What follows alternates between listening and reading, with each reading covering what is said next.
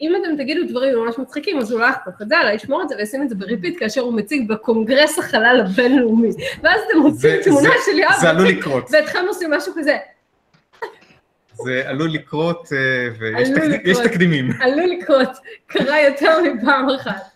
זהו, עכשיו צריך להגיד את זה לכל האנשים שאנחנו מחבבים. רגע, תעצור. אל תדאגו, לא התחלנו את התוכנית, רק יואב היסטרי כרגיל. אתה היסטרי כרגיל. אני בדיוק סיפרתי לויקטור על הסטודנטים שלי, שעשו את המבחן ביום חמישי, ולכן ביום שישי מבחינתי אני פטורה מללמד. כל מי... את רואה, עשית במקרה פאוז על הסרטון שלנו ותראי מה יצא, אוקיי? יצאה תמונה של קרן עושה. אני רוצה לשאול משהו, ויקטור, האם ניצחתי בסיפורי הסטודנטים? לשמחתי כן.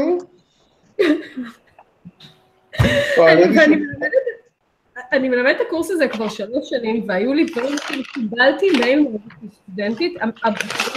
סטודנטית, בשבת בערב. אני צריכה לקחת, הכלב שלי מקים מהצהריים, אני חייבת לקחת אותו לווטרינר, ואני לא חושבת שאני אספיק להגיע לבוחן. כאלה. זה עוד לגיטימי, למען האמת, בעיניי. לא, זה מאוד לגיטימי, ואני השארתי לה לא להגיע לבוחן, כי כלב שלה מקים, אבל סירסלי, הסטודנטית הספציפית הזאת גמרה אותי. היה לנו סדנה של גבולות בהוראה, ואחד הדברים שנאמר שם, על ידי כל מיני משתתפים אחרים שמלמדים גם במקומות אחרים, אז כנראה שהסטודנטים אצלנו הם סבירים מאוד. שזה מאוד מסתכל אותי. כל הסטודנטים האלה לאווירונאוטיקה וחלל. לא, הסטודנטים שלו זה ב... בקרמיאל, לא? כן. זה בראודה, לא? כן, כן, אני לא בראודה. והם לא מפוצצים דברים בחלל, זה קצת חצי. לא, לא.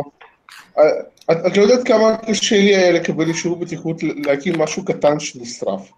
שמתפוצץ. לא, אפילו לא מתפוצץ, לא מדבר איתך מתפוצץ, נשרף, משהו בגודל של נר כזה, נר גדול אמנם, אבל עדיין נר. למה אתה מפוצץ נרות, ויקטור? אני לא מפוצץ, אני שורף בינתיים. לפיצוץ אנחנו... הם לא מוכנים נפשית לפיצוצים בינתיים, אני לא... אני לא מסוגלת להכיל את הפיצוצים שלהם. זה, צריכים להתחיל. אני רוצה להצטרף. למרות שכשהייתי שם ב-2006, זו הייתה מלחמת לבנון השנייה, אז היו שם פיצוצים. כן, אולי בגלל זה. אולי בגלל זה, כן. אני חושב שהמעבדה לפיזיקה שלהם נפגעה. זה לא יודעת. כן, אוקיי. כן, השעון שלך כרגיל... השעון שלי לא תקין, אבל השעה 9. רגע. אני צריכה להיות יפה לכבוד הצופים שלנו, יואב. אז מעכשיו להפסיק להרעיש קשת. אל תאכלי קובי. עושה רעש. טוב, אני רוצה לציין שלשם שינוי זכרתי לפתוח את השרשור של האוטופנל. אוהו, הנה אתה. תדאם, למה סידרת לי עם זה? אני לא עשיתי דבר. וואו, אביחי, אתה מתקרב. אוקיי, טוב, אז אנחנו... קשת מוסרים לך דש. שמחה. יעל מודאגת שלא רואים אותי, אני פשוט זזה הצידה כי המחשב השני פה לידי. שנייה חתול. עופר, למה אתה נראה כמו שבט דוב המערות? אתה לא לובש את החתול. אני נראה כמו שבט שלם? אתה לא שומע? טוב, בואי נתחיל. כן, אני אפסיק. הפסקתי. רגע. אוקיי. אוקיי? עכשיו בסדר? אתם מאשרים? כן, יעל, הכל בסדר? יופי, תודה יעל.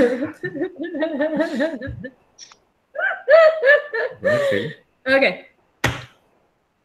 שלום לכם, אתם צופים בתוכנית החללית. היום ה10 בפברואר 2018, זה תרגום ל... זה היה תרגום סימולטני עד הנקודה שבה זה היום הולדת, שעוד 5 ימים יש יום הולדת לאירס. אנחנו אוהבים אותך, אירס. מזל טוב, מוקדם. בעתיד, מהעתיד. שמי יואב לנדסמן, אני מהנדס חלל, גיאופיזיקאי, אסטרונום חובב, כותב הבלוג, מסה קריטית ודף פייסבוק באותו שם. אתה מאוד רציני כשאתה... ומהנדס מערכת בכיר בעמותת ספייס איי-אל. לצידי, מפיקת התוכנית, דוקטור קרן לנדסמן, רופאה מומחית באפידמיולוגיה ובריאות הציבור, כותבת הבלוג, פעלה מבט מהיציע, ועמוד הפייסבוק בעל אותו השם, וכותבת הספר שמיים שבורים, שניתן למצוא בחנויות הספרים, והוא זכה בפרס גפן, ובתוכנית הבאה, בתוכנית הבאה אנחנו נהיה, בתוכנית הבאה נהיה במחירה המוקדמת שלה במעגל. לא שמעתם את זה, כי אמרו לי לא להגיד. טוב, אז... אני רק אומר שככל שהתוכנית תתקדם, הקטע הזה של מבוא של... על כל הספרים שקרן כתבה, זה ייקח ויקח יותר ויותר זמן. אם אתה רומז על זה... אנחנו צריכים לחשוב פה על איזשהו מבנה אולי אחר. אין שום בעיה, פשוט תכתוב גם אתה ספר. ואז כל התוכנית תהיה רק להציג את הספרים של... כאן בצוות גם עופר מתוקי. דוקטור עופר מתוקי, מומחה לאסטרופיזיקה וגלקסיה. אני אגיד לך למה הוא לא מומחה, הוא לא מומחה לסופרנובה טייפ 1A, זה הוא לא מומחה, זה הוא לא מבין בכלל. הוא מבין בזה יותר מבין. קצת, מבין קצת. וכותב הבלוג ודף הפייסבוק, היי, כמה נראה. ואורחות, אני ראייה לי שאנחנו... דוקטור ויקטור צ'רנוב, מומחה לדברים שמתפוצצים בחלל. דוקטור להנדסת אווירונאוטיקה וחלל, מומחה לטילים ודלקים ודברים כאלה, ובקרוב לכתוב ספר, אולי... אין ברירה. עכשיו אין ברירה. ונעבור לאורחות המכובדות שלנו, חדס ניבנצל ודוקטור רעות אברמוביץ', שכבר התארחה בתוכנית שלנו פעמיים או משהו. לא יכולתי שלא להבחין, שגם הדס ניבנצל וגם עופר מתוקי נמצאים... ניבנצל. רציתי לשאול האם זה מסוכן שמנהלי עולמות שניהם נמצאים באותה חללית. אין איזה... אל תדאגי, בחללית שלנו יש המון... אנחנו הולכים להקים כנס במאדים פשוט. צריך להפריט את זה, כאילו, לעוד עולמות. אז זה לא כמו בקוקה קולה שאתם צריכים לסטוס בחלליות, נבר מיינד. זו הייתה בדיחה ממש טובה בראש שלי והיא הלכה מנוסה. אצלנו היא חללית וירטואלית, היא נמצאת... ממש טובה גם שיוצאת אותה, גם מחוץ לראש שלה. תודה, דוד. זו בדיחה טובה גם כשלא צוחקים ממנו, אז זה בסדר.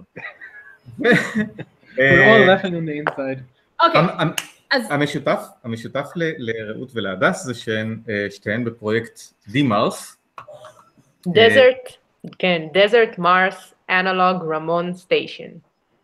וואו, שזה נשמע מגניב ביותר, ואנחנו מיד נשמע פרטים על זה. רגע לפני כן, קרן, תספר לכם הצופים איך אתם יכולים להגיב לנו ולשאול שאלות במהלך התוכנית, ואנחנו נשתדל להגיב ולענות בחזרה. ובכן, יש לכם, אתה עושה לי פנטומים היום? בוודאי.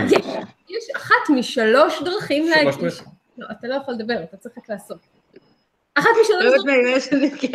חשבתי שאני ההד שלך. לשאול אותנו שאלות. דרך מספר... כמות האנרגיה הזאת זה פשוט מדהים. מה? לא, זה כמות האנרגיה והווייב שיש כאן בתשע ומשהו בערב במוצ"ש, זה מרשים. מוצ"ש, כדאי לך. אני בהפסקה מקפה. דרך מספר אחת, באמצעות שרשור שאלות בדף הפייסבוק, זה נמצא בעמוד הפייסבוק של האירוע של החללית, היום של 10 בפברואר, וכתוב שרשור שאלות לפנליסטים, ואפילו זכרתי לפתוח אותו בזמן, כמו תמיד, שאני תמיד פותחת אותו בדיוק בזמן. דרך מספר 2. דרך מספר 2, באמצעות ההשטג, החללית, אל תשכחו את הידוע, בטוויטר אני מנטרת את ההשטג הזה, ואתם מוזמנים לשאול אותי שאלות, ואני אשתדל להעביר אותם. עכשיו, היה פעם, לדעתי לפני שבועיים, מישהו שאל אותי שאלה, על ידי זה שהוא, כאילו, מנשן אותי בטוויטר, מנשון זה טוב, אבל ההשטג יותר טוב, כי אני לא תמיד מספיקה להסתכל. והדרך השלישית? דרך מספר 3, היא באמצעות הצ'אט שרץ פה, פה, באחד הצדדים של הסרטון שאתם רואים עכשיו. אני חושבת שהוא רץ פה. ואתם מוזמנים לשאול שם שאלות ולדבר אחד עם השני כמובן.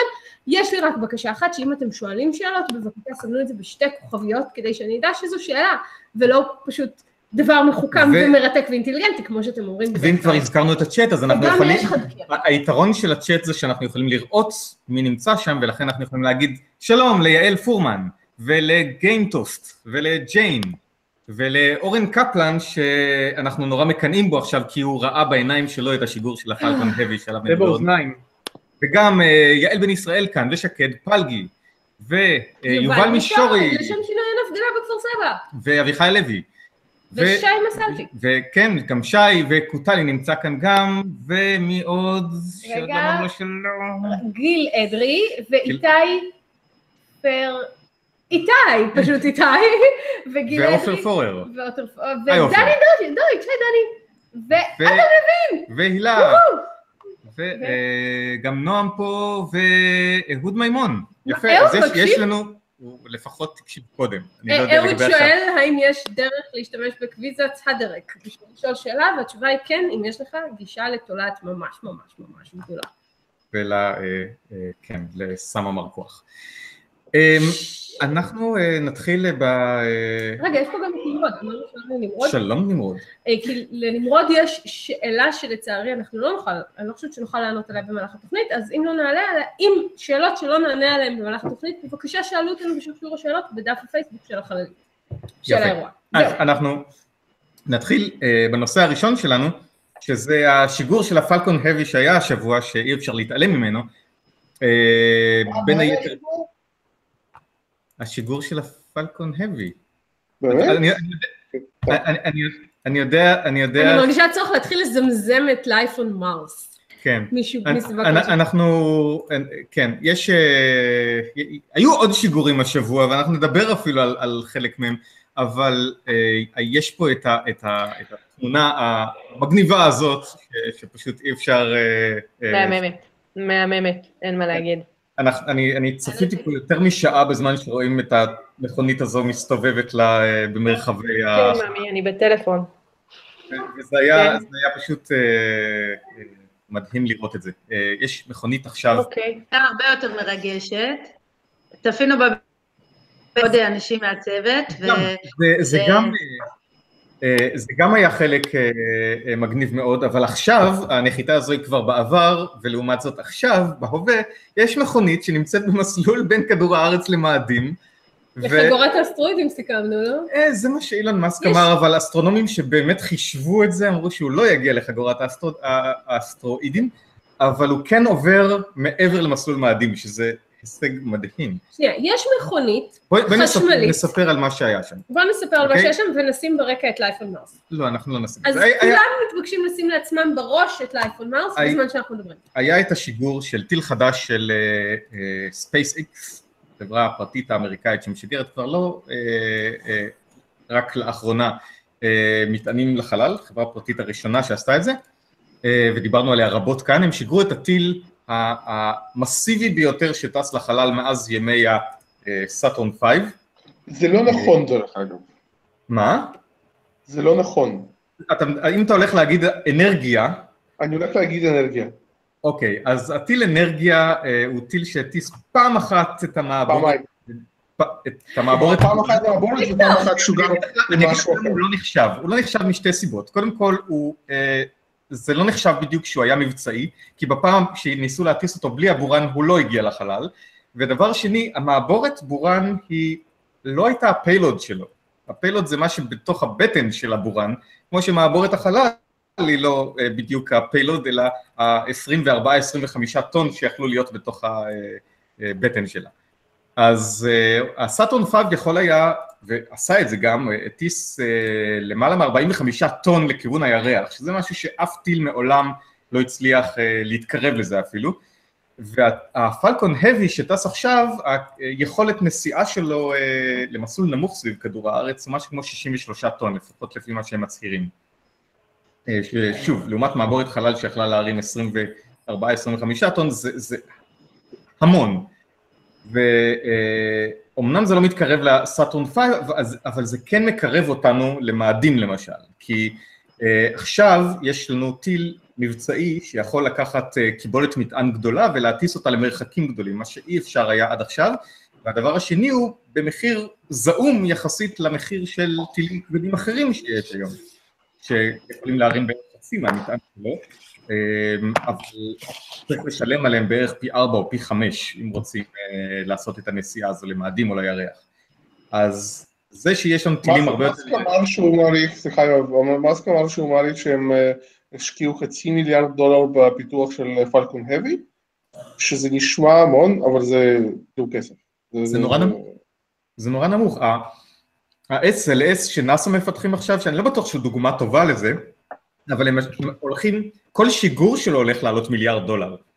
אז מנקודת מבט שכשזה עוד לא קרה, אני לא בטוח אם זה בכלל יקרה, כי לשגר דברים שצריך להשקיע בהם כזה אחוז גדול מהתקציב השנתי שלך, לא בטוח שזה הולך לקרות, במיוחד כשיש טיל שיכול לעשות את אותו דבר בשבריר של המחיר. אבל הטיל עוד לא הצליח, נכון? הטיל, סך הכל, הקטע המרכזי שלו התרסק אי שם. החזרה של הליבה המרכזית התרסקה, מאיזושהי סיבות שהן לא בדיוק, זאת אומרת, הם פרסמו למה זה קרה, אבל לא ברור אם הם עשו שם איזשהו ניסוי חדש, כמו שהם נוטים לעשות לפעמים, איזושהי תקלה. מה שכן, 2 ליבות מתוך 3, זה לא רע. זה מדהים. בואו נזכור שטיל זה אמצעי תחבורה בסך הכל. מה שחשוב זה מה שלוקחים על הטיל בסופו של דבר, והטיל הזה בעצם פורץ את הדרך לעשות דברים הרבה יותר גדולים שאין היום. הרבה פעמים שאלו אותי, מה השוק ללוויינים של 60 טון? אין שוק ללוויינים של 60 טון, אף אחד לא מייצר לוויינים של 60 טון, אבל עכשיו אפשר לעשות את זה, ויש דרך להעלות את זה לחלל. אז זה פותח את הדרך לתיירות חלל, אפשר להעלות את כל המלונות חלל הפוטנציאליים שמדי פעם מדברים עליהם, אפשר להתחיל לשלוח חלקים שלמים של תחנת חלל, ואפשר לשלוח משלחות למאדים. אולי לא מאוישות עדיין, אבל את התשתיות כן. אז זו התחלה, גם מבחינת SpaceX, זה לא גולת הכותרת, זה רק אבן דרך, אבל השוק יקרה ברגע שהתשתיות קרו, כמו ברגע סין מסחרים התחיל לטוס, ברגע שפסי רכבת צץ להם, אז אפשר לעשות דברים במרחקים גדולים. יש שאלות מהצ'אט? בסדר, קודם הצ'אט. כן, בסדר? כן, שאלות מאוד בסיסיות, אוקיי. קודם כל, השאלה של גיל אדרי, האם היא כבר במסלול או עדיין בדרך לשם, הטסלה? הטסלה במסלול הסופי שלה, אין לה יותר דלק לשום דבר, היא עכשיו כמו אבן. אבל היא עדיין מנגנת את דיוויד פאווי. היא לא מנגנת כלום כי נגמר לה המצבר לפני... לא, ואיך עם הדלק היא חשמלית? זהו, כן.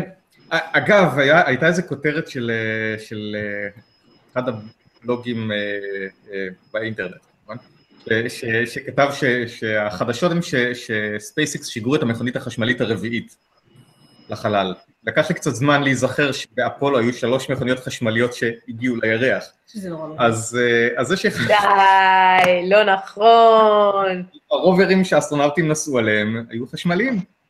רגע, שאלות נוספות. כן. דני דויט שואל, כמה זמן ייקח לו להגיע למאדים? הוא יגיע ביולי למאדים. כאילו, הוא לא יגיע למאדים, הוא יגיע למסלול מאדים. יולי הזה? כן. נורא מהר. זה הזמן שלוקח להגיע למאדים היום. זה לא יותר מהר, הם רק חולים. זהו, זה שבדרך כלל לוקח הרבה זמן, כי מנסים להביא את זה למסלול שגם אפשר לעצור אחרי זה. זהו, אז קודם כל, הם לא, בדרך כלל ששולחים חלליות למאדים, שולחים במסלול שנקרא מסלול אומן, שזה מסלול מינימום אנרגיה. מנסים להשקיע כמה שפחות דלק, בשביל להגיע למאדים, ואז מגיעים למאדים אחרי זמן מסוים, בין... בדרך כלל 8 עד 10 חודשים. הפעם, חוץ מזה שזה שנה שהמסלול של מאדים יוצא יותר קרוב, מבחינת הנסיעה הזו, פה לא ניסו מינימום אנרגיה, הם פשוט ירו עד שנגמר הדלק, ואז הם פשוט הולכים לחצות את מסלול מאדים ולהמשיך הלאה, אז זה אמור להיות יותר קצר. עדיין זה גם בכלל לא החלון הזדמנויות לשלוח דברים אל מאדים. ראיתי שמישהו אמר, אבל זה לא נכון. למאדים שולחים דברים השנה במאי, יש חללית שנקראת אינסייט שהולכת לשלח למאדים, והזכרנו אותה בתוכנית הקודמות, והיא תגיע בנובמבר, אז השנה זה די מהר, זה חצי שנה. ג'יין מציינת, ובצדק, שהנחיתה של 2 הבוסטרים היה הדבר הכי מדע בשירת אי פעם. הוקן, זה היה מדהים לראות את זה. אוקיי. יעל פורמן שואלת, מה הסיבה שספייסיקס נתנו להתרסקות של השלב השני? עוד פעם, הסיבה הם אמרו שרק מנוע אחד עבד מתוך 3, אבל אם אני זוכר נכון, וויקטור, אתה מוזמן לתקן אותי אם אתה יודע יותר טוב, נדמה לי שרק מנוע אחד אמור לפעול, ואם הם הפעילו שלושה, אז יכול להיות שהם עשו איזשהו ניסוי אחר ממה שהם... זהו, גם אני התפלאתי, אני לא הבנתי למה הם היו צריכים להפעיל שלושה. יכול להיות שהשלב היה יותר כבד, כי יכול להיות שהם, אתה יודע, שמו שם יותר דלק מה שצריך או משהו כזה, אני לא יודע. בניסוי שהם עשו בשיגור הקודם, הם הנחיתו, זה טיל שלא היה אמור לנחות בכלל, הם עשו ניסוי בלהנחית עם פחות דלק, על ידי הפעלה של שלושה מנועים, ולהנחית אותו על הגלים, כאילו בלי ספינה או משהו כזה. ידעו שהוא יתרסק. אז נדמה לי שזה קרוב מדי, כלומר שהם ניסו לעשות את אותו דבר. יכול להיות. טוב. אני רק רוצה לציין, רק בשביל להבין את הגודל של היכולת של הטיל להרים, המשקל הזה הוא יותר ממה שבואינג 737 מרים, מבחינת כמות המשקל שהוא מסוגל. כלומר, זה כבר מתחיל להיות משמעותי, זה לא דברים בקטנה. והדלק. זה המון, כן. אני יכולה לשאול שאלה? כן. רגע? עכשיו את יכולה לשאול שאלה, כן. אוקיי, יש לי שתי שאלות. האחת זה, האם על החליפת חלל של סטארמן היו חיישנים, שמודדים משהו ושולחים אולי טלמטריה חזרה לכדור הארץ, אני לא יודעת. והשאלה השנייה זה על מה פעלה המצלמה שצילמה במשך שעות על גבי שעות את סטארמן ושדרה חזרה לכדור הארץ, כלומר זה היה בטריות או שזה היה המצבר של המכונית, או מה? אוקיי, לגבי חיישנים על החליפה, אני לא חושב שיהיו חיישנים על החליפה, כאילו זה לא בן אדם, אז מה... לא, אתה עדיין יכול למדוד קרינה קוסמית ומיליון דברים אחרים על איך החליפה מגיבה לריק. חיישנים לקרינה קוסמית. אני מאמין שהם מדדו קרינה קוסמית, למרות שהם לא דיווחו על זה, בגלל שאחד האתגרים שהם רצו לבחון פה, בלי קשר למכונית, אלא בשביל להוכיח את השימושיות של הטיל הזה למסלולים גבוהים, זה לבדוק את המעבר בחגורות הקרינה. ונלן. חגורות ונלן, שהמכונית הזו חלפה דרכה. לגבי, אז אני לא יודע לגבי על החליפה אם היו חיישנים, אבל היו כל מיני סוגים של חיישנים שאני לא יודע מה הם על המכונית הזו. דבר שני, המצלמות פעלו על איזשהו מצבר שאמרו שהוא יעבוד משהו כמו 12 שעות, זה כנראה גם בערך משהו עבד. אני לא יודע אם זה המצבר של המכונית, אני לא חושב שהמצבר של המכונית זה מצבר שכל כך מותאם לחלל, אז סביר להניח שעל איזושהי בטריה אחרת. יש לו גם את סולאר סיטי וכאלה, יש לו בטריות. יש לו בטריות. טוב, בסדר. היו צריכים מתנה בכבלים, היו עוצרים בתחנת חלל. אוקיי. זה אפילו בארמגדון לא היה רעיון טוב. ג'יין שואלת, אני חושבים שטסלה תגיע למאדים, לטובת כל מי שצופה בנו, כרגע שמתי את הלינק מאנדי ויר, ג'יין שואלת, אני סיכוי שהטסלה תגיע למאדים, אבל אמרת שהיא פשוט ולא תעצור לעצור. היא לא תתקרב יותר מ-100 מיליון קילומטר למאדים בהקפה הזו, אבל היא מקיפה את השמש, אז היא גם תגיע יותר קרוב למאדים בעוד כמה שנים, אבל... עדיין מרחק של עשרות מיליוני קילומטרים. היא לא תנחת עליו. ממש לא. אוקיי, כי לא פיברו אותה, אני מנחה. לא, כי לא נדרש, היא לא תעבור קרוב למאדים. דרך אגב, אסטרונומים צופים במכונית הזאת, כן? עדיין רואים אותה כנקודת אור שזזה בחלל, היא עכשיו כמו אסטרואיד לכל צורך מעשי. איזה מגניב. אורן קפלן מציין שבכניסה לאטמוספירה משתמשים בשלושת המנועים של השלב השני. אולי בהפעלה הראשונה. דוד כפרי מציין שבזכות הילדים שלו מכירים עכשיו את מרס, שזה מה שהתנגן ברקע, אז תודה. גיל אדרי שואל, האם בחלק מהתמונות רואים מנוע שמחובר למכונית, והאם הוא עדיין מחובר אליה? הטענה היא שכן. זאת אומרת, זה לא ש... המכונית עדיין יושבת על השלב העליון של הטיל, המנוע שלו סיים את הבעירה שלו כבר מזמן, הכניס אותה למסלול, וזהו, היא עדיין מחוברת. גם אם הם התנתקו עכשיו, הם המשיכו ביחד, כן? עד שכל עוד לאף אחד מהם אין מנוע, אז הם פשוט נעים ביחד, לא משנה אם הם מחוברים או לא. אבל יכול להוציא יד ולדחוף. נמרוד, שהוא לדעתי פעם ראשונה צופה בנו, הוא תלמיד בתיכון ששאל מה הוא צריך לעשות כדי להיות אסטרונאוט, ויש לנו תשובה מצוינת לזה, אבל... לקנות טסלה. לא. תלמד מדעים, תהיה טוב בתחום שלך, אתה תצליח לעשות את זה. או רפואה. או רפואה, כן, תלמד, אתה יכול ללמוד רפואה אם זה הקטע שלך.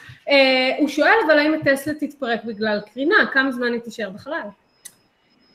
מתישהו הקרינה תכריע אותה כנראה. אנחנו מזהמים את החלל ועוד לא הגענו אליו, זה מה שאתה אומר.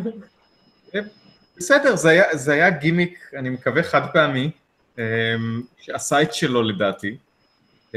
העיקר פה זה לא המכונית, זה הטיל החדש הזה, שאנחנו מחכים לטילים כבדים כבר הרבה זמן, ואנחנו מקווים שאנחנו נראה הרבה טיסות שלו בקרוב. יש לו כבר טיסות שנקנו, כן? זה לא שעכשיו צריך לחכות שמישהו יבוא לקנות אותו, יש כבר שתי טיסות שיעלו, הראשונה כנראה כבר השנה, עם כל מיני ניסויים מדעיים ודברים כאלה, ועוד איזה לוויין תקשורת. אז כן, זה הולך לקרות. הכל מובן. נעבור לנושא הבא. אני קראתי שמה שהם היו צריכים לעשות, זה שהבובה הזאת הייתה צריכה להיות סוג של רובוט פרימיטיבי כזה, ואחרי כמה זמן, בלי להודיע את זה לאף אחד, להסתובב למצלמה, לנפנף, ולהסתובב חזרה. הרי כולם יודעים שזה החייזר מאזור 51. זה היה, תקשיב. כי את ראית שעל הדשבורד היה לו Don't Panic? את ראית שהיה דגם של... כולם ראו. של אותם מכונית. ראיתי שמה שאני הכי אהבתי, את זה שבשלב מסוים רואים השתקפות של כדור הארץ על הפולש של המכונית. כן. וכמובן שכל אתרי הקונספירציה כבר טוענים שזה פוטושופ, במין, אבל דוד, אתם ראיתם... תשמעו, לא רואים את הכוכבים. אתם רואים את הכוכבים מאחור או לא רואים את הכוכבים? הדגל מתנופף, הדגל. מה? השטויות... טוב, אבל זה תמונות מהממות. זה תמונות מהממות, פשוט מדפדף פה בין התמונות, הנה עוד אחת. כן, יעל פורמן הכינה תמונות לדסקטופ שמתחלפות עם התמונות של הסטארמן המדהים הזה. טוב. אוקיי, אנחנו נעבור לנושא. בואו, עשינו עוד דברים בתוכנית, היו לנו עוד דברים לדבר עליהם, נכון? נכון, אז אנחנו נעבור עכשיו לנושא הגדול השני שלנו, שזה DeMars, שנחשף לראשונה בכנס החלל הבינלאומי על שם אילן רמון באוניברסיטת תל אביב. איזה שקט. כן, היה פים ואז הם הפסיקו. טוב, אדם נתחיל איתם. אז DeMars, באמת חשפנו אותו לראשונה, זה בעצם הפעם הראשונה שעושים משימה אנלוגית, בעצם DeMars זה מרכז הדמיות חלל, אנחנו בתוך המרכז שלנו עושים סימולציה למקומות שמחוץ לכדור הארץ, והמשימה משלחת אסטרונאוטים שנשלחת למאדים, משימה ראשונים, ומה זה אומר שעושים סימולציה? זה בעצם שכל תנאי החיים הם בדיוק במאדים. האסטרונאוטים יגורו באסטרונאוטים המדמים, שאנחנו קוראים להם רמונאוטים, כי הם נמצאים במצפה רמון, הם מדמים, הם יחיו במבנה שהוא מאוד מאוד קטן, וגם, וגם נבנה מתוך מחשבה של מה נעשה ש... הם יאכלו רק אוכל קפוא ואבקות, כל פעם שהם יצאו חוץ הם ילבשו חליפת חלל, ובעצם התקשורת היחידה שלהם עם העולם שבו, חדר הבקרה, שבו הם ידברו רק בצ'אט, וזה גם יהיה בדילי הזמן שלוקח לתקשורת לעבור בין מאדים לכדור הארץ. זה לוקח בין 3 ל-20 דקות, הלכנו על 10 דקות, שזה הממוצע. וראו אותי אחת האסטרונאוטים המדמים שלנו, וזה קורה ביום חמישי, נורא מרגש, נורא לחוץ. יום חמישי הזה, אז ביום חמישי הזה רעות מגיעה למאדים? כן. אני חושבת שעבדנו על זה מספיק זמן. עבדנו על זה מספיק. אוקיי, אז... כמה זמן? הרעיון התחיל להתגלגל כבר לפני שנתיים. לא, כמה זמן המשימה? לפני שנה הוא תפס תאוצה, ובשלושה חודשים האחרונים הוא כתאוצה, ובשלושה חודשים האחרונים אנחנו עובדים עליו באמת בלי הפסקה. אוקיי, ויקטור שאל שאלה חשובה, כמה זמן נמשכת המשימה? 4 ימים. 4 ימים. מה, זה כלום. אבל יש לציין שזה רק משימה שהיא ניסוי כלים. ברגע שאנחנו נראה שהמשימות הבאות יהיו שבוע וחצי ושבועיים, כמו במרכזים אחרים דומים בעולם. כמו של עבודת מאדים העולמית, כן. אל תנסי לשחק עם הידרזין, זה לא עד כדי כך פשוט כמו שאומרים לך. תפוחי אדמה לקחת איתך, זו השאלה שבאמת כולנו שואלים את עצמנו. קרן, כולנו יודעים מה היא צריכה להתעסק בשביל תפוחי אדמה, גם זה לא נעים. אוקיי, אז קודם כל שאלה באמת חשובה. אנחנו כולנו חובבי חלל, אז ברור שאנחנו מתלהבים מזה, אבל מה בעצם החשיבות של פרויקט מהסוג הזה? הפרויקט הוא כמה דברים. קודם כל, if you build it, they will come. זה ממש חשוב, אוקיי? אנחנו מדברים הרבה על חלל ישראלי חדש, ואנחנו מאוד אוהבים את זה, אבל בסופו של יום אתה צריך לשים רגליים על הקרקע ולהראות לכולם מה אתה באמת יכול לעשות, וזה הוכחה טכנית ויכולת פנטסטית לאיזה סוג דברים אנחנו כן יכולים לעשות. אנחנו כן יכולים לבנות מתקנים ניידים, אנחנו כן יכולים לעשות משימות, אנחנו יכולים להכניס טכנולוגיות ומיזמי חדשנות לתוך הדבר הזה, אנחנו יכולים לעשות חינוך מדעי בצורה שאף אחד אחר לא חשב עליו לדוגמה. אז זה פשוט פריצת דרך, וככל שהפרויקט הולך ותופס תאוצה, אז חלקנו אנחנו באמת לא מודעים עד כמה הוא פורץ דרך, אבל הוא פנומנלי. אני מרצה עליו בבתי ספר ובכל מיני מקומות, והתגובות אליו הן מאוד אותנטיות והן מרוממות נפש. ואת יכולה לספר קצת על השיתוף פעולה? בעצם אנחנו יכולים לראות... אחד. השיתוף פעולה הבינלאומי. כן, אז השיתוף פעולה הבינלאומי, אז קודם כל חשוב לי לציין שדימרס לא היה מתקיים ללא התמיכה של סוכנות החלל הישראלית, ללא קרן ייקה, ללא מכון דוידסון וללא מרכז מדע ים המלח והערבה, שאני חוקרת חלל בו. התמיכה הכספית של הגופים האלה היא זאת שבכלל מאפשרת לנו לצוף על פני המים כרגע ולקדם את הפרויקט הזה ולרווחת כולנו. עוד פעם, השיתוף פעולה הבינלאומי, אז ככה, אני ראש תחום המדעים, אז אני אחראית על הניסויים המדעיים, אז יש לנו בעצם ניסויים פסיכולוגיים שהם יחד עם חוקרים איטלקיים, אבל השיתוף פעולה היותר מרכזי שלנו בעצם עם פורום החלל האוסטרי.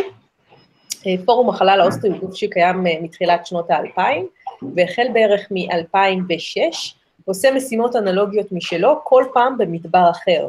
צוות של כ-100 מתנדבים, משהו כמו לפעמים 20 ארצות שונות, מגיע לחודש, 3 שבועות, לאומן, למדבריות במרוקו, בספרד, בהודו, בכל מיני מקומות לפעמים, אם אני לא טועה, הם עושים משימה בהודו, ואז הם פשוט עושים משימה אנלוגית, שבמהלך החודש הזה, הם מריצים משהו כמו 20-25 ניסויים מדעיים, יש להם צוות קבוע של אסטרונאוטים שיודע לתפעל את כל הדברים, יש להם צוות תקשורת ענקי, שדואג שהתקשורת למיניה, גם שימוש תוך כדי שימוש בעורק לווייני וכל מיני דברים כאלה, שהכל יהיה מוקם, והם בעצם עובדים בצורה כזאת שהם גם מפתחים intellectual property של עצמם.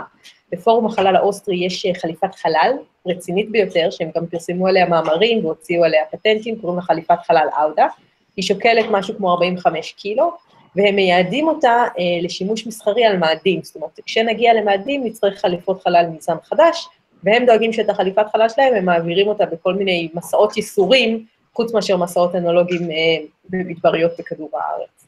השיתוף פעולה איתם התחיל בעצם בסוף 2017, שמהנדס חלל בשם יובל פורט, שהוא חלק מהצוות של דימרס, הוא גם מתנדב בפורום החלל האוסטרי, והוא אמר לנו, תקשיבו, הם חייבים לבוא לארץ, זו הזדמנות נהדרת, מצפה רמון, הנגב, זה נראה כמו מאדים, חייבים.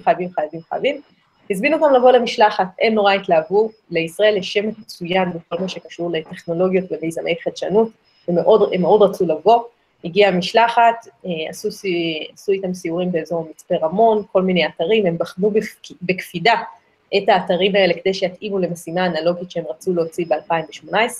ישבתי איתם בכמה ישיבות בממשלה גם, כדי להבין מול שר המדע ומול סוכנות החלל הישראלית, מה הם הדרישות, מה צריך עוד, כי הם מגיעים עם צוות ענק, וגם זה מלא צלמים, וזה אופרציה ענקית, בדיוק שקד פלגי שואל, האם זה הביטט קבוע שהם מקימים בכל משימה שלהם בעולם, או שכל פעם הם בונים משהו חדש? הם כל פעם בונים מחדש, והאמת היא שכל פעם יש להם קונפיגורציה אחרת של הביטט, זאת אומרת, הם בדרך כלל באים עם אוהלים, פחות מעניין אותם הצורה של המתקן, זה אופרציה שונה לגמרי מ-MDRS של אגודת מאדים העולמית, אוקיי? MDRS של אגודת מאדים העולמית, יש להם בסיס ביוטה, יש להם בסיס בדבן איילנד, זה מתקן שהוא סטטי, יש לו את הייחודיות שלו ואת המראה שלו, שמופיע בהרבה מאוד פרסומים, ואנשים מגיעים לשם. האוסטרים כל פעם נוסעים למקום אחר, ובדרך כלל פורסים אוהלים, עכשיו יש להם משימה במקביל אלינו באומן, והם פרסו בנוסף לאוהלים, הם פרסו איזה איגלויים מחומרים מתנפחים, משהו שנראה כמו מוס איילנד, משהו הזוי, אבל כאילו, אני בתכלס תמיד רציתי בית חולים שדה כזה, שמשלחות חילוץ ישראליות פותחות להם בפיליפינים, או במקומות שיש להם הרות. בקיצור, לאוסטרים יש את הסטייל שלהם בלעשות דברים. מה שיפה זה שאנחנו עושים עכשיו, אז ב-2018 הם רצו לבוא, התברר שמכל מיני סיבות של רגולטוריות ותקציב לא יכלו להגיע, אמרו בסדר, נעשה השנה באומן, אבל ב-2020 אנחנו מגיעים לישראל, ונחתם איתם חוזה הבנות. אז עכשיו ב-2018 אמרנו, טוב, לא מוותרים על ההזדמנות, אנחנו ממש רוצים לעשות משימה אנלוגית בישראל. אז מה צריך לעשות? אז האוסטרים אמרו, בסדר, תגישו לנו ניסויים מדעיים, תעבדו איתנו במקביל בזמן שאנחנו באומן, וזה מה שקורה. אז אנחנו בעצם, יש לנו ניסוי תקשורת וניסוי של קרינה קוסמית, שני ניסויים הצלחנו להכניס בלוחות זמנים מאוד קצרים, שבזמן שאנחנו עושים את המשימה שלנו, האוסטרים עושים יחד איתנו את הניסויים המדעיים האלה. ואנחנו בעצם מסמלצים שני צוותי אסטרונאוטים שונים, משתי סוכניות חלל שונות שנמצאות על כוכב הלכת מאדים. ואנחנו מריצים את הניסויים האלה בינינו, וזה אחלה דבר, אין לי מה להגיד. זה ממש ממש ממש מגניב. כמה אנשים במשלחת? של האוסטרים? שלכם, חוץ ממני. חוץ ממני יש עוד 5 איש. אבל אני רוצה להגיד ש... גרים ב-50 מרס, זה דירת 2 חדרים בתל אביב, צריכים לגור שם. חצי מה-50, שבכלל זה מתחם שינה, שממש בנוי כמו קפסולות יפניות כאלה, אז אחד על השני, אם רק קצת מקום לאחסן דברים. החצי השני זה גם מעבדה וגם מטבח ושולחן, ותחשבו שאי אפשר לצאת החוצה, כאילו אם מישהו מעצבן אותך, אוקיי, בא לי עכשיו ללכת, להתרענן בחוץ, זה לא עובד. אז זה יהיה מאתגר גם מהבחינה הזאת. אוקיי, יש בטח שאלות בצ'אט. יש שאלות, אני אתחיל לשם שלי מהסוף, מהשאלה האחרונה שעלתה. אייל קרני שואל, האם הספיקו להסיק מסקנות לגבי המחיה במאדים? ממשימות כאלה. אז יש כמה דברים שאפשר להסיק. קודם כל, המבנה תוכנן מתוך מחשבה, הוא עצמו לא יכול להגיע למאדים מסיבות לזה, אבל הוא כאן תוכנן מתוך המחשבה הזאת של לעשות את המינימום מקום. כי תחשבו שמגיעים למאדים, אז נמצאים שם, לפחות אפשר לחזור חזרה בכלל לכדור הארץ מבחינה טכנית. אז צריך לחשוב על דברים אישיים ועל איך אתה כן מצליח לייצר איזשהי מקום לכל בין, שהוא יהיה לו את המקום שלו בתוך כל הבלגן הזה. אז אפשר על מה יותר נכון לעשות, מה פחות נכון לעשות, איך מתמודדים עם או חוזר על עצמו במשך 2 תחנת החלל הבינלאומית, הם לא נשארים 30 וכבר אחרי 7 נמאס להם מהאוכל. אפשר, הדבר שמאוד חשוב לבדוק בתנאיכם במאדים זה התקשורת, שהיא של אותו זמן, זה תמיד תהיה תקשורת בעיכוב. אז יש לי 2 שאלות, נגיד שאני ממש רוצה להצטרף ולעזור לכם בעבודה על דימארס, מה אני צריך לעשות? אז פשוט לכתוב בפייסבוק שלנו, שזה דימארס ספייס אנלוג, או בטוויטר שלנו אנלוג, או באתר שלנו, שזה פשוט דימארס ORG, אנחנו מחפשים גם לשבוע קרוב אנשים שרוצים לבוא, בוא לבנות, ואנחנו מחפשים גם אחרי הרבה מאוד אנשים למגוון של משימות, החל לשפר את החליפה, עד להפוך את משהו הרבה יותר טוב ולכתוב בו דברים, וכל הדברים שבאמצע, הדעים, יש המון דברים שצריך לקדם, חדר הבקרה ועוד דברים. יש הרבה בתחום. אנחנו ניקח מכם את הכישורים ונשים אותם ואת האימייל של הדס, מאוד חשוב, מאוד חשוב האימייל של הדס. יש, בלי האימייל של הדס היא לא הייתה מצטרפת לכאן. והשאלה השנייה היא, אם אני רוצה להיות רמונאוט, מתי אפשר, מתי המשלחת הבאה? אז למיטב ידיעתי ב-2018 יש לנו לפחות עוד משלחת אחת של תלמידי בית ספר לאסטרונאוטים צעירים, התוכנית של מכון דוידסון שאני מדריכה בו יחד עם הלל רובינשטיין ואנשים נוספים. נדב קושניר הוא רמונאוט נוסף, והוא מדריך בבית ספר לאסטרונאוטים. אז אם אתה לא תלמיד בין 15-16, אתה יכול להגיד שאתה רוצה לבוא להדריך בבית ספר לאסטרונאוטים צעירים, ויהיה לך קדימות בלהיכנס להביטט ולמשימות איתנו, ואנחנו מאמינים שהחל מ-2019 יהיה הליך מסודר. זה מאוד לא טריוויאלי, אנחנו גם לומדים את המטריה תוך כדי, אבל אנחנו רוצים עוד משימות עתידיות, ואנחנו רוצים שתמיד יהיה סלקשן, שכאילו יהיה צוות מגוון. הצוות הנוכחי, לדוגמה, כולל רק שתבין את ג'קי פיי, שהיא מוזיקאית ואסטרונומית ממצפה רמון, נדב קושניר, שהוא עובד סוציאלי, וכמו שאמרתי, מדריך בבית ספר לאסטרונאוטים צעירים, כולל עוד 3 פיזיקאים וארכיטקט. המגוון הזה, מבחינת מגדר זה 2 נשים על 4 גברים, זה מרתק וזה מאפשר לבצע את הפעולה הזאת. אני לא יכולה, לדוגמה, לקחת משלחת שכל כולם מדענים. באמת, זה לא יעבוד. אז כל הסבב וכל הרעיונות וכל הדברים האלה, אנחנו יותר נתכנס לזה לקראת סוף 2018, תחילת 2019, אני מאמינה. מגניב מאוד. אנחנו גם, אז כרגע רק בחורף, כי טמפרטורות וכולי, אז אנחנו כבר עכשיו בונים את הלוז, לעונת הדמיות של חורף, וכבר אז אולי אפשר להירשם, כמובן לעבור מיונים, וזה גם יהיה פתוח לצוותים בינלאומיים, בעתיד. יפה מאוד, אז בשביל לסכם, המשלחת הנוכחית מתחילה ביום חמישי הקרוב. יש חדר בקרה, אתם יודעים על חדר הבקרה? חדר בקרה בדוידסון, נכון? בגן המדע, בויצמן. ואפשר לבקר בו? כן, מומלץ. ויהיו מצלמות של סטרימינג שאפשר לראות באינטרנט כל הזמן? לא. לא, חבל. אבל אנחנו נעקוב ונדווח, ואולי תוכלו לספר לנו גם לאחר המשימה איך היה. ואני מראש מבקשת מכל מי שצופה בנו עכשיו, ויש לו עוד שאלות לגבי רמונאוטים והפרויקט הסופר מגניב הזה, אנא שאלו אותו בשרשור שאלות הפאנליסטים בפייסבוק, ואנחנו נתייג שם גם את רעות וגם את הדס ומסמכו. ואנחנו נמשיך בתוכנית, אתן מוזמנות להישאר איתנו אם אתן רוצות. ואנחנו נמשיך לשיגור מאוד מיוחד. לפרוש, ללכת לעבוד, יש לנו עוד הרבה.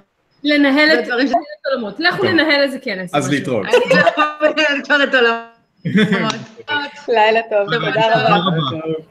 אנחנו נמצאים בתוכנית, היה עוד שיגור מאוד מאוד מעניין השבוע, שוויקטור יספר עליו, שהוא דווקא לא היה קשור לספייסיקס.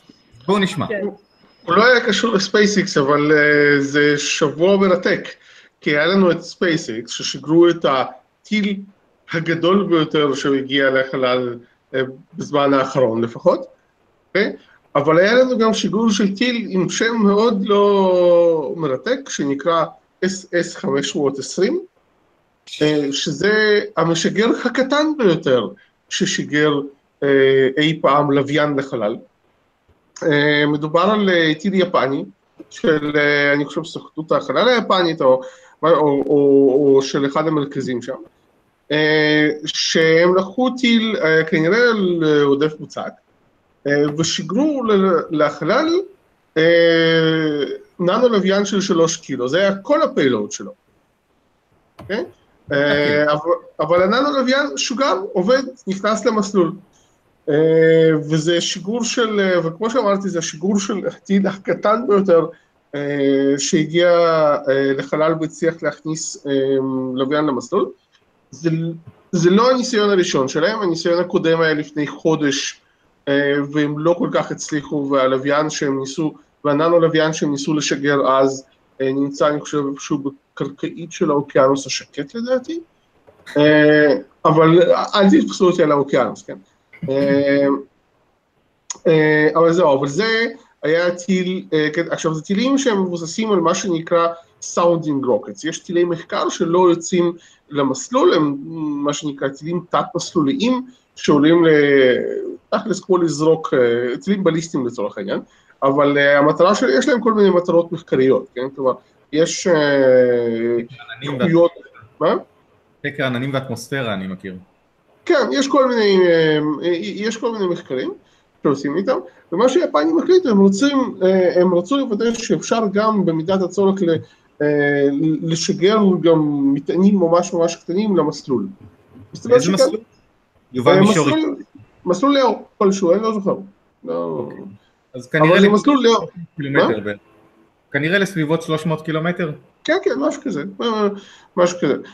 וזהו, עכשיו זה מלתק, אם אתם זוכרים את התוכנית הקודמת שלנו, אז היה לנו, אנחנו דיברנו על חברה ששגרה 150 קילו, ואמרנו שזה משהו שיהודי ללוויינים קטנים, וכו', כאן זה לא בידוח מסחרי, אבל זה משהו שהיפנים כרגע לא בידוח מסחרי, היפנים פשוט רצו לבדוק אם זה עובד, אבל מה שמעניין זה מראה על אחד הכיוונים הנוספים שהעולם הולך אליו, כלומר, אחת המהפכות הגדולות בחלל בזמן האחרון, היה אפשרות באמת לעשות את הלוויינים הקטנים, את הננו-לוויינים, את הקיובסאץ, כן, שהם שוקלים קילו, 2-3, זה נגיד 3U, כן, 3 קוביות של 10x10x10, מחוברות ביחד, שוקל 3 קילו, וזה לוויינים שאפשר לעשות אותם ממש בזול, כן, ויחסית הלוויינים, כן, ומה שקורה זה שיש, זה לא פשוט לשגר אותם, כן, כי צריך בדרך כלל צריך לשגר אותם עם איזשהו טיל גדול, עם איזשהו מטען גדול, כמה שנקרא פיגיבק, כלומר כשק קמח לצורך העניין, זה התרגום הישר לדעתי של פיגיבק, או איזשהו משגרים, ובזמן האחרון מתחילים לפתח משגרים קטנים יהודיים. עכשיו, ברור שכזה דבר נגיד, הרבה יותר קל לשגר, זה איזשהו טיל מוצק, אנחנו צריכים, זה עדיין לא מאוד פשוט, אבל צריך משמעותית פחות מתקנים, צריך משמעותית פחות, כאן שיגור צריך להיות משמעותית פחות מתוחכם וכו', וזה רק התחיל, ויכול להיות שזה כיוון מעניין, ויכול להיות שאנחנו בעצם, העתיד של השיגורים איכשהו יתפצל, כלומר, היו לנו שיגורים קטנים שהם יחסית יקרים פר קילו, אבל יחסית זולים, פר שיגור, והיו לנו שיגורים ממש גדולים של יקרים, שיוציאו דברים כבדים לחלל, ויהיה לנו נישות שונות. בדיוק RPG2 שואל האם העלות לקילו משתלמת, אז אני מבינה שמאוד. העלות לקילו לא משתלמת, אבל כי העלות לקילו היא די גבוהה, אבל מה שקורה זה שלפעמים, החוסר בכאב ראש והיכולת לשגר בצורה פשוטה יחסית, אולי כן תשתלם. אני חושב שזה עניין של זמינות, כי פשוט עד עכשיו יהיו הרבה יותר שיגורים כאלה. לשגר לוויינים קטנים, אם היית רוצה לשגר לוויין כזה, היית צריכה למצוא איזשהו שיגור שתוכלי להצטרף אליו, או לשלוח אותו לתחנת החלל הבינלאומית, אם זה מתאים מבחינת המסלול, זה דברים שפרוצדורלית הם מאוד מסובכים, ופה זה מאפשר לעשות שיגור יהודי למטענים האלה. זה מגניב לאללה. ולכן אם היפנים לא הופכים את זה למסחרי, אז אני לא ברור לי למה הם עושים את זה. כי זה מרכז מחקר, מי שהתעסק בזה כרגע זה מרכז מחקר. עכשיו יכול להיות שמישהו יבוא ויקח ויגיד חבר'ה, זה נראה לי כמו הספייס לאב, אבל משהו יותר קטן. תגיד, זה נראה לי אחלה, אבל אנחנו... אני לא מומחה, אבל אני חושב שגם מרכזי מחקר רוצים כסף. יכול להיות. כן, אבל יותר מסובך להם נראה לי מבחינה טכנית, אתה יודע, כדי שמתפתחים ולפתח ולעשות את כל הזה, זה מישהו שמתעסק בזה. נעשה את זה בשבילה. אבל זה בדיוק, אבל מה שקורה זה שהם הוכיחו שאפשר, כלומר, אתה לוקח סאונדינג רוקט, אתה לוקח טיל שהוא יחסית פשוט, אתה שם לוויין של 3 קילו בחלל, ויכול להיות שמישהו ייקח את זה ויעשה מזה משהו יותר רציני ו-on demand. כן, אז זה עוד טיל, זה הטיל השני שמעלה מטענים קטנים לחלל בפרק זמן נורא נורא קצר. כן. באמת מראה על מגמה, יש ביקוש אדיר לדברים האלה. עופר, אנחנו נעבור אליך, לגלקסיות הלוויין שאנחנו צופים. גלקסיות לוויין? כן. מה ו... גלקסיות רוקדות, אם נלך על פי הכותרת. רגע, יש לי שאלה. גלקסיות לוויין, הן משוגרות בטיל גלקטי מיוחד? זה רק גלקסיות ננו לוויין. ננו גלקסיות. הן נמשכות בחבלים. זה הרבה יותר פשוט, לא צריך את כל הבלגן הזה של טילים וזה. כן, אופר, גו. כן. קבוצה של חוקרים של אסטרונומים עכשיו מוסרת שהיא מצאה סביב הגלקסיה סנטאורוס A, היא מצאה שלפחות חלק מגלקסיות הלוויין שלה מסתובבות סביבה בעצם בדיסקה, מסתובבות ביחד בתנועה מעגלית, וזה מעלה כל מיני שאלות, כי על פי המודלים הטובים שיש לנו כרגע של חומר אפל, כלומר היווצרות גלקסיות בהתאמה לזה שגלקסיות נוצרות בתוך הילות חומר אפל, כשגלקסיות לוויין, גלקסיות קטנות נופלות לעבר גלקסיה גדולה, גדולה באמת, זאת אומרת גלקסיה שהיא בדרך כלל במרכז של צביר או משהו כזה, התנועה של הגלקסיות הקטנות יותר סביבה צריכה להיות די רנדומלית, זאת אומרת צריכות לנוע במין כמו חלקיקים כאלה, בלי איזושהי תנועה מובנית כמו דיסקה או משהו בסגנון. ופה אנחנו רואים משהו שהוא לא מתאים לזה, וזה מלא שאלות. עכשיו, זה לא פעם שאנחנו רואים דיסקאות כאלה של גלקסיות לוויין, יש עבודה מאוד מאוד יפה של ברנט טלי, שהוא אחד האסטרונומים הכי מפורסמים בעולם היום, שהראה שגם סביב שביל החלב וגם סביב אנדרומדה, יש כמה דיסקאות כאלה של לוויינים,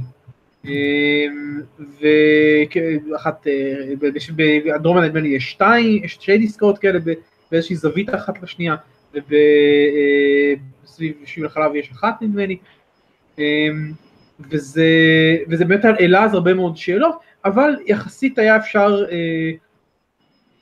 להזניח את זה, כלומר לא להזניח, להגיד, בסדר, שביל החלב, אנדרומדה, גלקסיות קטנות, הן נמצאות באזור, אולי יש משהו מיוחד ספציפית בגלקסיות האלה, או בצורה שבה הגלקסיות הלוויין הגיעו,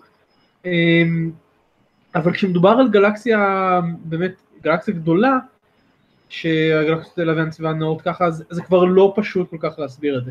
עכשיו, זה עדיין לא כל כך קטסטרופלי, זה לא שובר את כל התיאוריה שלנו, בין השאר כי התצפיות האלה הן תצפיות ראשוניות, הן מודדות רק חלק מהגלקסיות שסביב סנטאורוס A, יש עוד, עכשיו מתכננים לעשות תצפיות על עוד גלקסיות, וגם בגלל שיש כל מיני הסברים, למשל אחת האופציות שיכולה להיות, אני לא מכיר בדיוק את הגלקסיות כאן, ויכול לכן אני חושב שזה לא מתאים פה, אבל בעיקרון אופציה אחת זה גלקסיה גדולה שנכנסת ומתפרקת, והופכת לכמה גלקסיות קטנות סביב ה... כמו בבוטריקים. כמו בבוטריקים, גלקסיות קטנות. כן, גלקסיות רובוטריק, תודה קרן. אני חושב שיש לנו שם למאמר.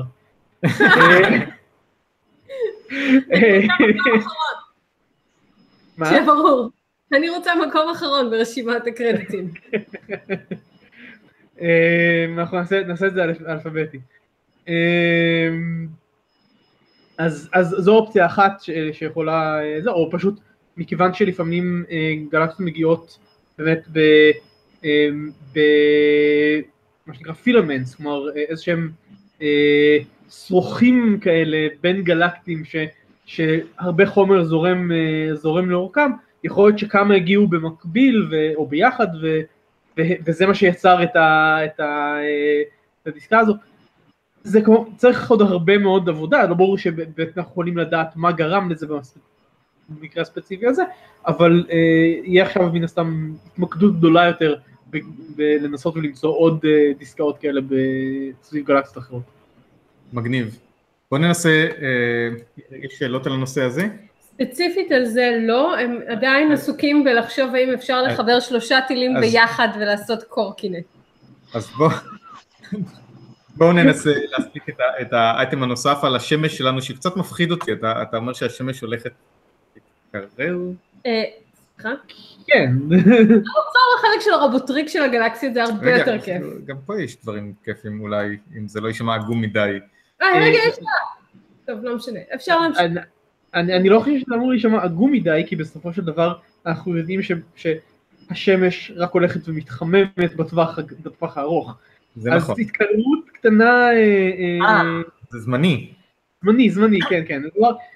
אוקיי, יש עדויות די חזקות, עדויות גיאולוגיות והיסטוריות, לזה שאיפשהו במאה ה-17 או ה-18 הייתה התקררות די רצינית של השמש, שהובילה להתקררות די רצינית של כדור הארץ, עד כך שאני כבר לא זוכר אם זה, השוודיה יכלה לפלוש לדנמרק או להפך, על פני הים ביניהם.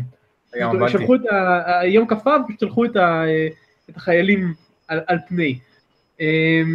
ויש כנראה מעבר למחזור של ה-11 שנה שאנחנו מכירים, של ההתפרצויות שמש, יש כנראה מחזורים יותר ארוכים, שבהם גם כן יש התחממות והתקררות, כלומר, גדילה בכמות ההתפרצויות וקטנה בכמות ההתפרצויות, והחוקרים טוענים שכרגע אנחנו על סמך מידע של 20 שנה האחרונות, של מדידות של השמש, אנחנו כנראה בדרך לאיזשהו מינימום כזה, איפשהו באמצע המאה כנראה, לא ברור עד כמה זה ישפיע, כלומר יש להם הערכות, אבל הערכות הן על השמש, ההשפעה על פני כדור הארץ היא לא לגמרי ברורה, בין השאר כי על פני כדור הארץ יש לנו את ההתחממות שנובעת גם מפעילות של בני האדם, ששוב, יש ויכוחים על כמה הפעילות הזאת באמת משפיעה,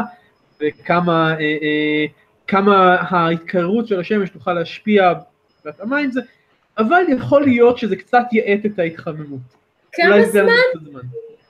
סליחה רק, על איזה טווח זמנים אנחנו מדברים? השמש הופכת להיות קרחון בעוד... לא, זה לא קרחון. נכון לא. כן, ושוודיה שולחת את הצבא שלה לכבוש את השמש. היום יש קשר, פשוט יש כביש. 5 מיליארד שנה, מה? כן, אז טווח זמן שהם מדברים עליו זה שאיפשהו לקראת אמצע המאה שיהיה את המינימום. לא ברור בדיוק מתי וכמה.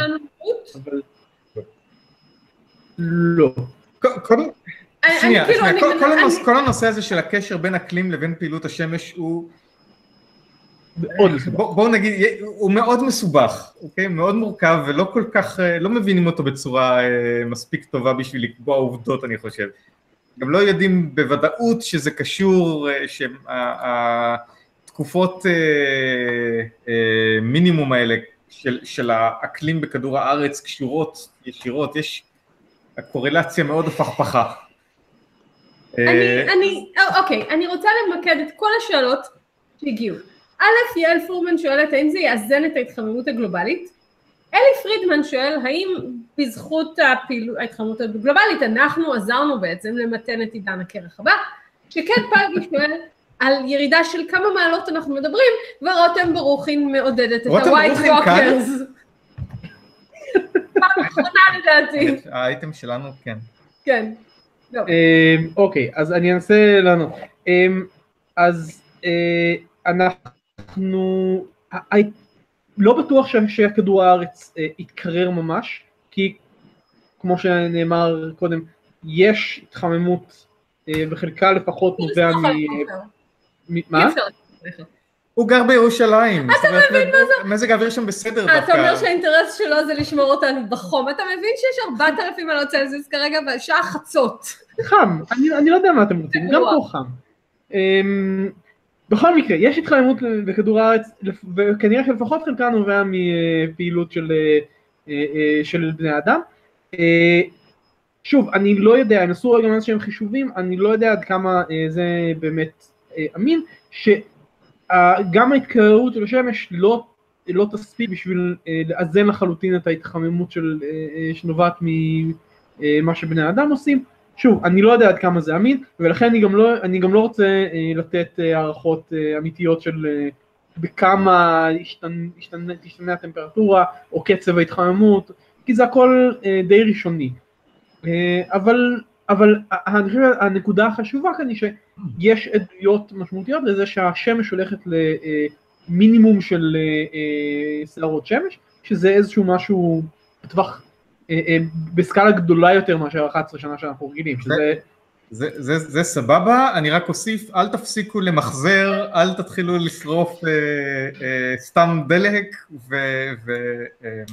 ואם השמש... אם יתחיל להיות קצת קר יותר, אז זה דווקא סבבה, אבל זה לא אומר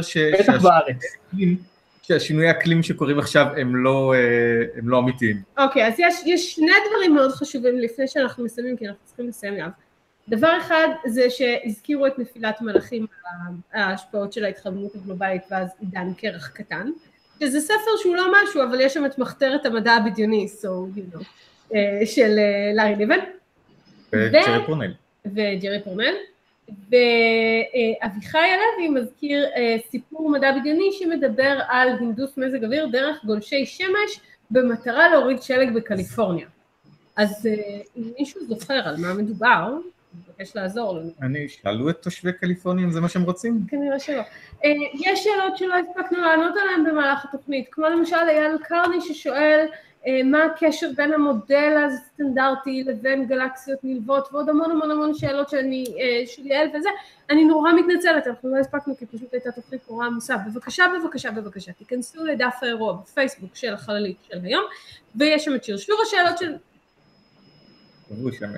שרשור השאלות לפנליסטים ותכתבו שם את השאלות. נמרוד, גם אתה, אם אתה רוצה לדעת איך להשתלב בתעשיית החלל הישראלית, תשאל שם את השאלה ואני אתייג את יואב, שבמקרה הוא עובד מהנדס בתעשיית החלל הישראלית, והוא ישמח לענות לך על כל שאלות.